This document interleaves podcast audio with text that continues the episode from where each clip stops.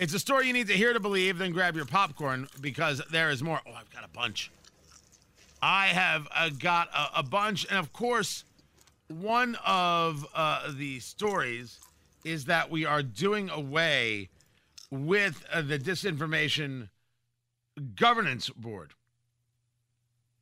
This absolutely horrific idea that we would take within the Department of Homeland Security we would take a look at what's being said across the country and we would be like, well, no, that's not right. And well, no, they're not allowed to say that. Oh, Fox News did this. That is the government telling you what you can and can't say. And to lead this group, information laundering is really quite ferocious. That woman, Nina Jankowicz, who's a ridiculous person, who I wouldn't trust to engage me in a conversation of disinformation. Well, as you know, she's an expert. Says who? A university that gave her a degree? Now let's do away with the idea of degrees have any value whatsoever. Which is a real shame because there are people out there who have real knowledge and can share that knowledge, and that matters. That's important.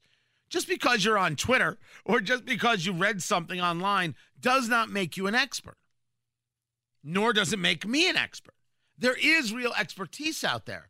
The problem is, is that when you tell somebody, well, they're an expert in disinformation, so they can decide for you what it is you say or don't say, or how you say it,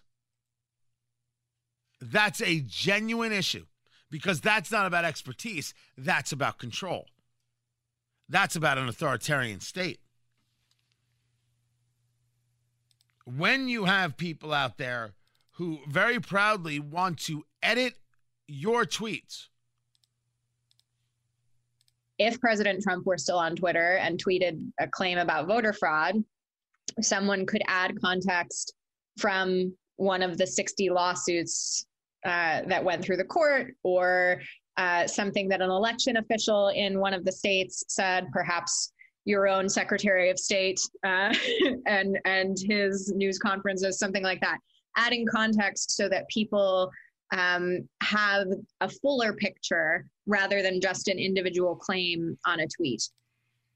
It's up to you to decide what to do with individual claims anywhere. The fuller picture coming from the government means it's the approved picture, the approved doctrine, the approved statement. And that's not how we work.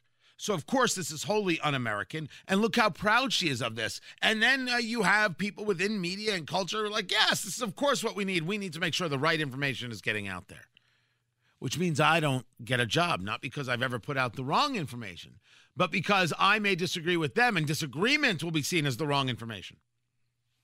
Senator Tom Cotton of Arkansas on the pause of this disinformation governance board. Well, John, I'm glad to know that this Orwellian ministry of truth is at least paused for the moment, but I think it's important to realize that it's only paused because the American people found out about it.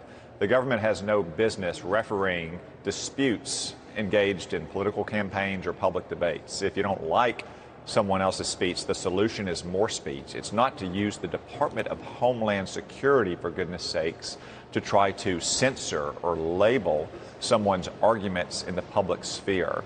You know, I, I think that Democrats often believe that disinformation and misinformation are simply facts that reflect poorly on Joe Biden and the Democratic Party. So again, it's good that they finally came to their senses and paused this board, but Congress needs to act in the weeks ahead to ensure that it and nothing like it can ever be created again in the future. That was well said. And it is, of course, Orwellian. It is, of course, the idea of government approving speech. So we have to now take a, a step back and take a look at the people who would find it okay that government does this. The fetishization of government, which has been exacerbated by Bernie Sanders and Elizabeth Warren and Representative Ocasio Cortez and a host of others. It is a fetish. It is a um, childlike fantasy in the idea that certain people have secret knowledge and can help the rest of us. No, there are certain people with extraordinary talents, and they can share those talents, and people can decide to utilize them or not.